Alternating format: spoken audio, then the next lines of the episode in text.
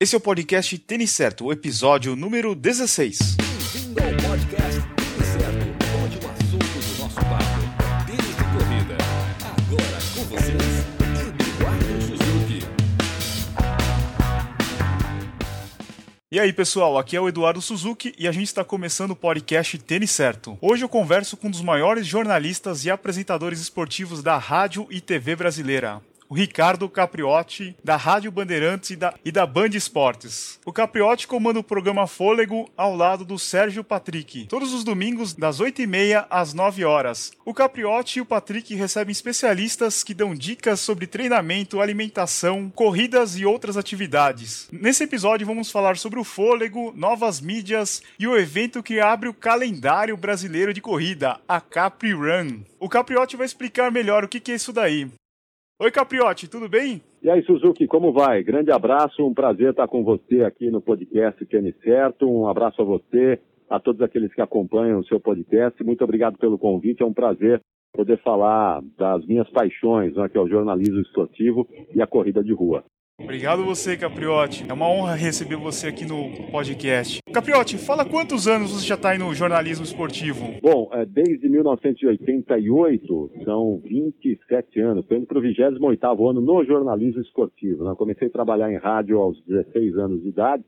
Eu estou com 49, então em rádio já são 33 anos, quase 28 no jornalismo esportivo. Já tem um, um tempo razoável aí pela frente. E é passado, né?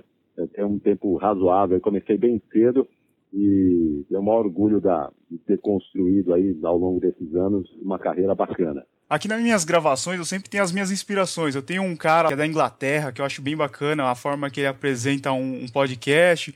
Daí na rádio eu acho bem bacana o Paulo Lima da, da Trip FM e você também. Eu acho que é uma das inspirações para mim. O jeito que você comunica, que entrevista o pessoal. E para você, quem são as inspirações aí no rádio e na televisão? Bom, Suzuki, muito legal. É, muito obrigado aí. Eu fico, fico feliz em saber disso, é, porque eu acho que o jornalista, a função básica dele, principalmente um jornalista esportivo, aprendi isso muito quando eu era repórter. Eu fui repórter durante alguns anos também, é, acho que a função principal do jornalista é saber perguntar, né? ter qualidade na pergunta para você arrancar do entrevistado aquilo que as pessoas querem ouvir.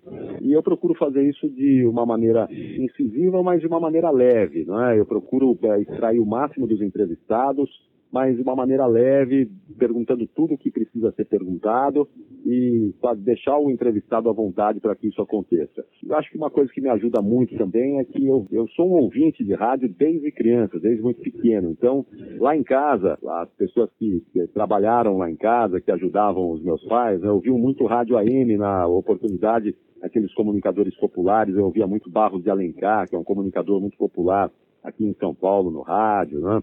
ouvia muito Gil Gomes, Zé Bétio, eram os comunicadores que as pessoas é, ouviam lá em casa, as pessoas que trabalhavam em casa. Meu pai sempre ouviu muito futebol, minha mãe também sempre gostou muito de rádio. Isso me ajudou muito a me formar como profissional, né, a, me, a me moldar como profissional e principalmente me deu o amor, a paixão pelo rádio.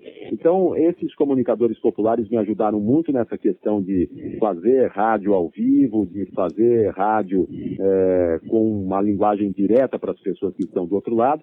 E, evidentemente, que eu tenho também muitas referências no jornalismo esportivo. Cresci ouvindo grandes nomes do jornalismo esportivo, como José Silvério, que hoje é meu companheiro aqui na Rádio Bandeirantes, Fiore Gilhote, que foram grandes nomes da narração esportiva, Osmar Santos, todos profissionais de altíssima qualidade. Então, eu acho que essa mistura toda, não é, de comunicadores populares com grandes nomes do jornalismo esportivo ajudaram a moldar um pouquinho do que eu faço hoje no meu trabalho, no meu dia a dia. Bacana. E o que, que você acha dessas novas mídias que estão aparecendo, podcast, web rádio e até o YouTube mesmo, né? Isso daí tá mudando bastante a, a comunicação e a forma de consumo de informação, né, Capriotti? Sem dúvida. Eu acho espetacular. É a evolução, né? Nós estamos evoluindo, o mundo está evoluindo, a gente tem que estar sempre abertos precisamos estar abertos às novas mídias, às novas formas de comunicação, aos novos meios de chegar a quem está do outro lado. Né? É, quando eu comecei, a gente tinha basicamente rádio e televisão, comunicação de massa, né? além do jornal, claro, evidente, mas é, comunicação de massa a gente tinha basicamente rádio e televisão. E esse perfil mudou muito de 20 anos para cá. Com a popularização da internet de 20 anos para cá, a gente mudou demais esse perfil a chegada uh, dessas novas mídias tem trazido um público diferente também, da, mesmo para nós aqui na Rádio Bandeirantes, a gente percebe que uh, essas novas mídias, através de aplicativos, através das redes sociais, a gente consegue baixar mais a média de idade do nosso público, a gente tem gente mais jovem chegando, gente que às vezes até, jovens que até nem conheciam uma emissora de rádio tradicional, como é a Rádio Bandeirantes, mas que através dos aplicativos, das redes sociais, é, conseguem hoje é, ouvir rádio e ouvir uma rádio diferente daquelas que normalmente elas estão habituadas a ouvir. Normalmente os jovens ouvem as rádios musicais, as rádios mais é, direcionadas a esse tipo de público. Né? E a gente estava percebendo também que é, sem as mídias sociais, sem os novos, sem os novos meios de, de comunicação, o rádio estava perdendo um pouquinho de espaço, de força também. E esses aplicativos, esses novos meios de chegar às pessoas tem ajudado muito. Aqui na Rádio Banana a gente usa todas essas ferramentas também, né? de uma maneira ou de outra a gente inclui isso no nosso dia a dia e é uma maneira de a gente trazer um novo público, um novo ouvinte aqui para a Bandeirantes. Daqui a pouco a gente vai falar um pouquinho mais do Fôlego, mas ele tem uma versão que também pode ser baixada na internet que acaba virando um formato estilo podcast também, né? Exato, a gente disponibiliza e por incrível que pareça, Suzuki, a gente tem um número enorme de visualizações e ouvintes que baixam baixam o podcast para ouvir depois, né? Porque o programa vai ao ar das 8h30 às 9 no domingo, e esse é um horário em que muita gente ou está correndo, ou está treinando, e não consegue muitas vezes ouvir ali é, ao vivo, né, na hora. Apesar que muita gente vai com o aparelho de telefone, com o smartphone, ou mesmo com um MP3 ali, e, mesmo treinando ou correndo, vai ouvindo. Mas o grosso mesmo ouve depois, é, durante a semana. E a gente tem um número gigantesco de ouvintes que acessam a página da Rádio Bandeirantes na internet, vão lá na página do Folha e depois fazem o download do podcast dos programas. A gente tem desde o primeiro programa, há sete anos, né, completamos completamos sete anos em setembro passado. Todos os programas estão disponibilizados em podcast no nosso site. Muito legal. Capriotti, agora vamos falar um pouquinho da sua rotina. Como é que você consegue dividir o teu trabalho com a rádio, e a TV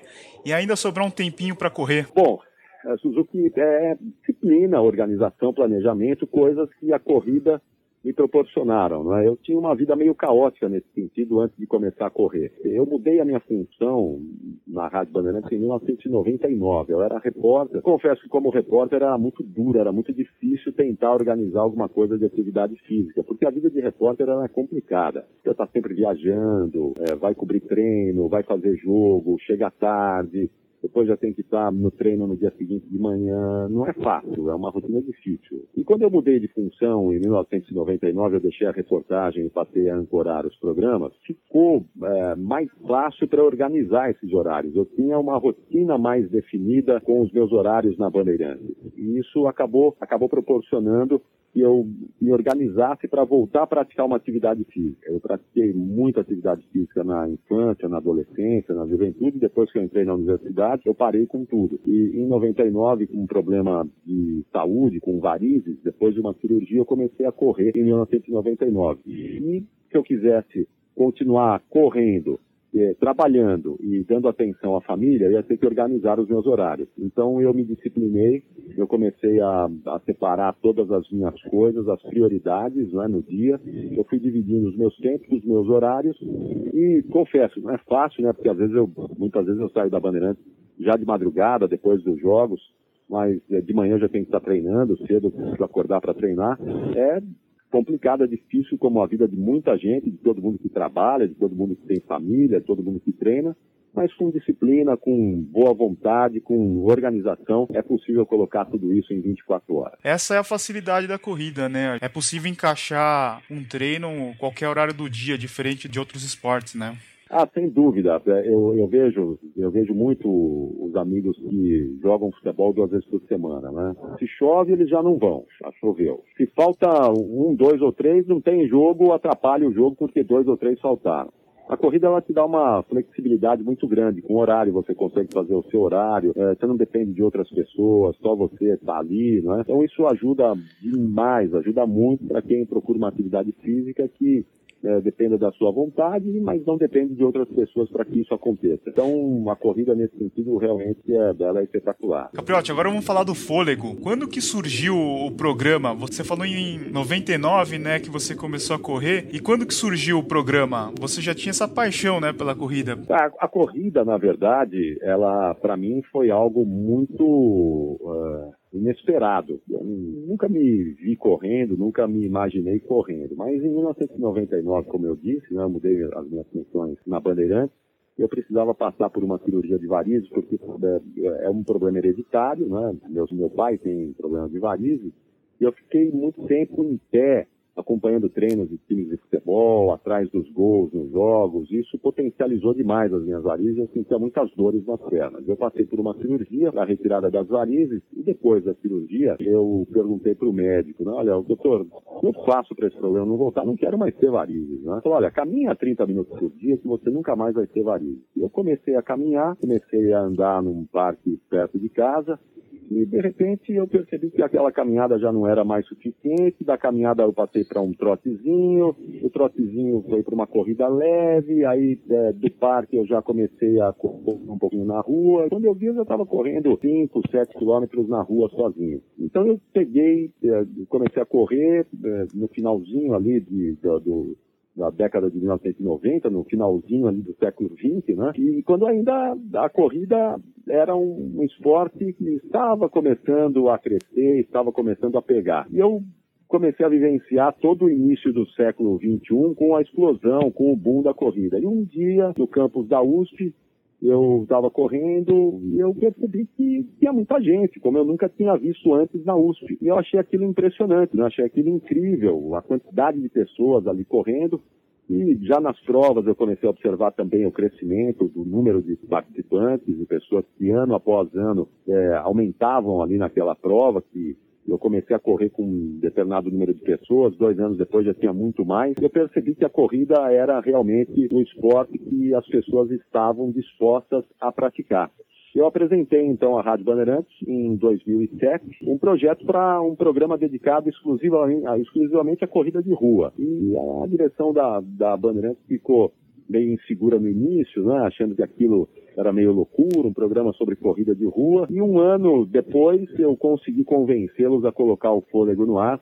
E o Fôlego é um sucesso, né? Nós estamos há sete anos no ar, é uma das maiores audiências da rádio. A gente tem um público muito bacana, muito legal, um público às vezes até um pouquinho diferente do nosso perfil tradicional. Isso é é fantástico, é espetacular, não é? De você observar, hoje eu me sinto realizado com isso, porque é um projeto pessoal, algo que surgiu ali da corrida, daquele momento que a gente está correndo e está pensando no que resolver das coisas do dia a dia, do trabalho, e hoje eu vejo isso materializado, colocado no ar, isso me dá uma, uma satisfação, um prazer muito grande. Né? Muito legal. O programa ele é ao vivo ou ele é gravado? Não, nós gravamos, né? Porque é, é difícil fazer um programa ao vivo, domingo às oito e meia da manhã, das oito e meia às nove. Eu passo a maior parte do meu tempo já na Bandeirantes, né? Durante a semana. É, então, para eu, normalmente no domingo à tarde eu já estou ao vivo na Bandeirantes também com o futebol. Então, para eu é, estar no domingo de manhã às oito e meia ao vivo seria muito sacrificante, né? Seria mais difícil. Então a gente grava, o programa é gravado.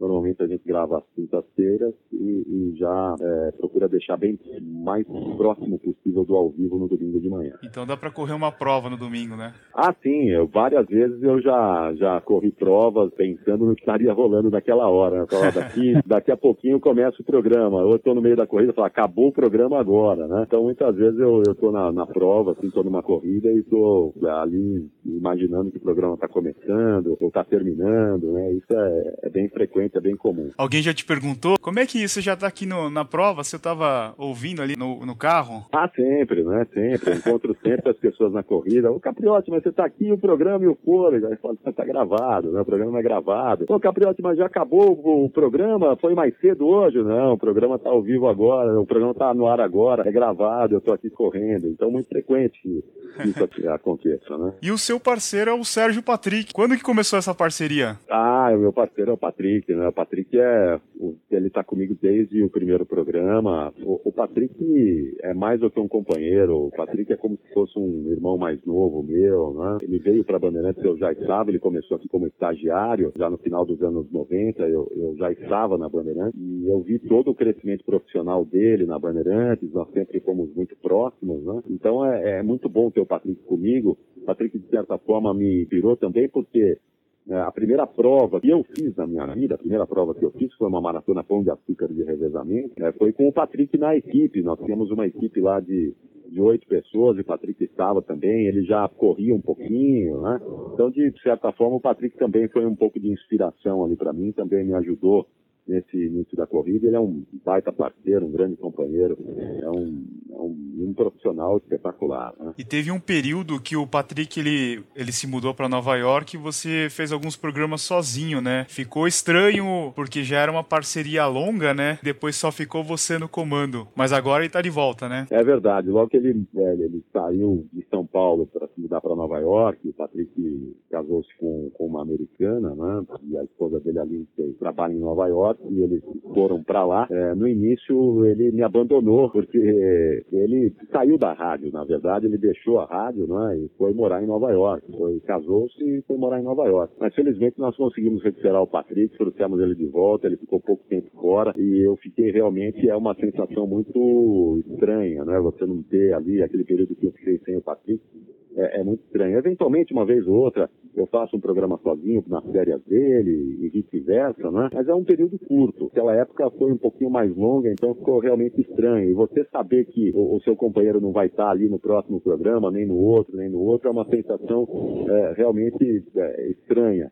Mas depois ele visitou e a gente faz uma parceria muito legal. É muito bom ter o Patrick todos os domínios comigo. Além das entrevistas que são excelentes, duas coisas que eu acho bem legal no Fôlego, que são o depoimento dos corredores, que eles falam por que eles correm, né? E as playlists que vocês fazem. Normalmente você corre ouvindo música, já pensando, pô, essa música aqui eu vou encaixar lá no programa. Bom, depoimento dos corredores é muito legal mesmo. Aqui a gente teve uma época que a gente tirou os depoimentos e os ouvintes ficaram bravos, né? Pediram a volta e a gente teve que, que retornar. Na verdade, verdade, a gente não tirou. É que eh, os primeiros depoimentos eu mesmo gravei, eu fui no Parque Ibirapuera, gravei os depoimentos, eu não tinha muitos, né? Então começou a repetir demais, a gente tirou um pouquinho para não ficar saturado e os ouvintes reclamaram, ah, cadê os depoimentos? Então hoje a gente tem aí uma rotina de pelo menos duas vezes por ano, a gente vai em uma prova e grava esses depoimentos. Então é realmente uma marca bem legal do programa e até uma inspiração, uma motivação para outras pessoas. E o playlist é algo até relativamente meio clichê para a rádio. A rádio normalmente toca música, apesar que a Rádio Banana é uma rádio jornalística, mas a, a, rádio é muito ligado à música. E a gente já sabia, eu já sabia, né, quando eu formei o fôlego, ia ter que ter música. Apesar de eu não correr com música, raramente eu corro ouvindo música, é muito difícil, porque eu gosto de me concentrar no treino mesmo. Mas eu sabia que ia ter música porque muita gente gosta de correr ouvindo música. Então, a música tem um papel fundamental para a gente, dá um suporte. As músicas que nós tocamos no programa estão todas também é, no site lá da Rádio Bandeirantes, na página do Fôlego. Desde o primeiro programa que a gente fez lá em 2008 até agora, a gente tem todas as, as músicas lá. É um playlist espetacular, né? Para quem gosta de, é, de música, de correr ouvindo música, tem músicas tão fantásticos. Eu ouço é, muito, eu ouço muito rádio, né? Quando eu não estou trabalhando, e rádios musicais também. Então, às vezes eu ouço uma música ali, pô, essa música é espetacular, cabe no fone, vou lá e coloco. O Patrick é um cara que conhece muito de música também, adora música, então tem um ótimo gosto musical também participa muito, bota muito a mão ali no playlist do programa. Então a gente sabe que para quem gosta de correr ouvindo música, o programa vai dar um suporte bem bacana nesse sentido também. Legal. Para quem quiser ouvir o Fôlego, então, das 8h30 às 9 na Rádio Bandeirantes, né? Só que é só para São Paulo, né, Capriotti? Das 8h30 às 9 todos os domingos. É, agora no final do ano, nessa época de festas, no comecinho de janeiro, a gente consegue fazer o programa com uma hora, então ele vai ao ar das 9 às 10 da manhã, nesse final de ano e comecinho de 2016. É possível ouvir das 8h30 às 9 ou das 9 às 10 nesse período em AM 840, FM 90,9 em São Paulo. Quem está fora de São Paulo pode ouvir pelo site radiobandeirantes.com.br, dá para ouvir ali em tempo real, e também no aplicativo Band Rádios. A gente tem um aplicativo com todas as emissoras do Grupo Bandeirantes. A Rádio Bandeirantes está lá também, é só baixar no smartphone o, o app Band Rádios e dá para ouvir em qualquer canto do planeta. Né? Tem uma corrida aí que o pessoal está esperando mais do que a São Silvestre nesse final, começo de ano que é a Capri Run. Que ideia que é essa daí, Capriotti? Bom, Suzuki, é... porque a corrida é um negócio espetacular, porque a corrida me, me deu todas as boas inspirações que eu tive nos últimos anos da minha vida, né? Em 2013, logo depois da Maratona de Buenos Aires, eu fiz a Maratona de Buenos Aires, na verdade, com uma fratura no pé, uma fratura por estresse. Né? Eu já sabia que eu estava com essa fratura, eu não treinei no último mês da Maratona de Buenos Aires, mas eu quis correr assim mesmo. Eu corri na volta, quando eu voltei da maratona, eu fui ao médico, ao meu médico, o doutor Gustavo Malhoca, né? E ele falou, bom, agora vou pedir a ressonância para ver que estado ficou o seu pé e ver o que nós vamos fazer. Então fiz a ressonância e falou, olha, três meses de repouso para você poder voltar à atividade. Isso já era ali, final de outubro, né? Então eu fiquei novembro, dezembro, sem fazer nada. E aí foi chegando nessa época do ano aqui, final do ano de 2013, eu já estava maluco para fazer, para dar uma corrida, né? Porque eu estava pedalando muito, era muito transporte, era muito, muita bicicleta, mas eu queria dar uma corrida, né? Aí eu liguei pro, pro Gustavo Malhoca e falei, o Gustavo, que dá uma corridinha, eu quero dar uma corrida. Que no, no dia primeiro, para celebrar a chegada de 2016, eu posso correr meia horinha? Pô, vai, mas vai bem de leve, vai bem devagar e depois não faz nada. E aí eu fiquei com aquele negócio, né? Eu vou correr meia hora no dia primeiro. Eu vou correr num lugar que eu adoro, num lugar espetacular, já que é para eu correr um pouquinho só, né? Eu vou lá na Avenida Paulista correr essa meia hora. E eu fiquei é, tão pilhado com esse negócio, né? Eu já tenho a, a, o Réveillon, a virada. Eu praticamente nem dormi aquela noite, estava tão ansioso para trotar meia hora. Eu acordei cedinho e sozinho peguei, peguei o carro e fui lá para Paulista, parei o carro. Paulista depois da festa da virada, não tem mais ninguém ali, né? Só tinha o pessoal é, varrendo, lavando a Paulista, o pessoal já é, é preparando a Paulista para a reabertura. ela estava fechada entre a São Carlos do Pinhal e a Consolação. Eu falei, não, vou correr aqui. E eu fiz um trote ali na Avenida Paulista,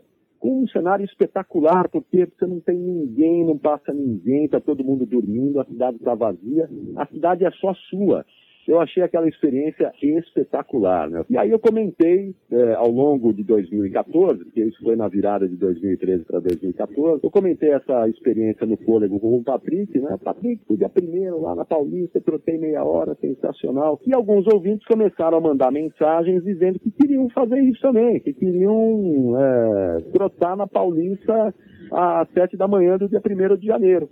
Eu falei, então vamos criar a Capri Run em 2015, né? Vamos para a segunda edição da Capri Run. É, quem quiser vai comigo lá no dia 1 de janeiro. Eu vou estar tá lá de novo às 7 da manhã, porque a experiência foi tão espetacular que eu vou repetir. E esse ano, no dia 1 de janeiro, para minha surpresa, estávamos em 30 malucos lá, às 7 da manhã, na Avenida Paulista 900. E aí é, foi uma experiência fantástica, porque nós não ficamos só na Paulista. Como eu não estava machucado e eu já podia correr, e todos que estavam lá também podiam, a gente saiu para fazer um trote de 8 quilômetros, saindo da Paulista, descendo a Consolação, demos uma circulada ali pelo centro de São Paulo e voltamos subindo a Brigadeiro, mais ou menos um pouquinho do percurso da São Silvestre. E foi uma experiência fantástica, eu relatei isso de novo esse ano no Fôlego, e o negócio tomou uma proporção bem maior.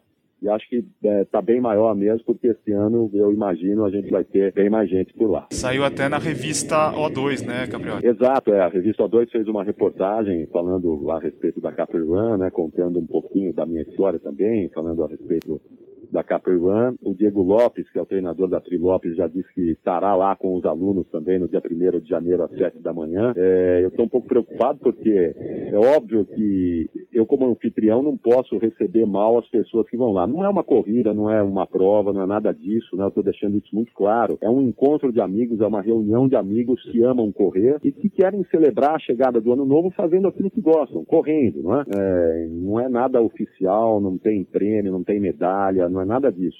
Mas eu, preocupado que fiquei, conversei com os amigos da Cron, da Cron Suplementos, que patrocinam o fôlego, né? E pedi para eles uma ajuda lá. Então eles vão ajudar com hidratação, então a gente vai ter hidratação na chegada e no meio da Caper Run, lá mais ou menos perto ali da Praça da República. E mais algumas surpresas aí que a Cron está prometendo também para quem comparecer lá na, na Avenida Paulista 900 no dia 1 às 7 da manhã. Então o negócio tomou uma proporção maior mesmo, Suzuki. Legal. Capriotti, agora quem quiser seguir aí as suas redes sociais, você tem Instagram e Facebook, né? Exato, é. Quem quiser me seguir, bom, estou no, no, Facebook, eu não consigo mais adicionar pessoas no Facebook, mas eu tenho a minha página é, pessoal também lá, que é Ricardo Capriotti, né? E a minha página, a, a pessoal que eu não consigo acrescentar, e tem também a, a minha página, é, Ricardo Capriotti, que é só curtir. No Instagram, arroba Ricapriotti, no Twitter, arroba Ricapriotti, eu conto lá também nas mídias sociais um pouquinho da minha rotina do trabalho na Bandeirantes e da minha rotina na corrida, dos meus treinos, enfim, das aventuras e da Capri Run que está chegando aí também. Então, quem quiser dividir comigo essas experiências, eu conto um pouquinho nas redes sociais. Capriotti, muito obrigado pela participação. Foi uma honra recebê-lo aqui no podcast Tênis Certo. Eu acho que o pessoal vai curtir muito essa entrevista e eu Desejo toda sorte aí no ano que vem, sucesso na Capri Run e no fôlego. Bom, Suzuki, eu que agradeço. Fiquei muito feliz de poder falar com você, de poder dividir um pouco com uh, os seus amigos, né, quem te acompanha no podcast, a minha vida profissional, a minha vida de corredor. Isso para mim é sempre muito prazeroso, me, me dá muita satisfação.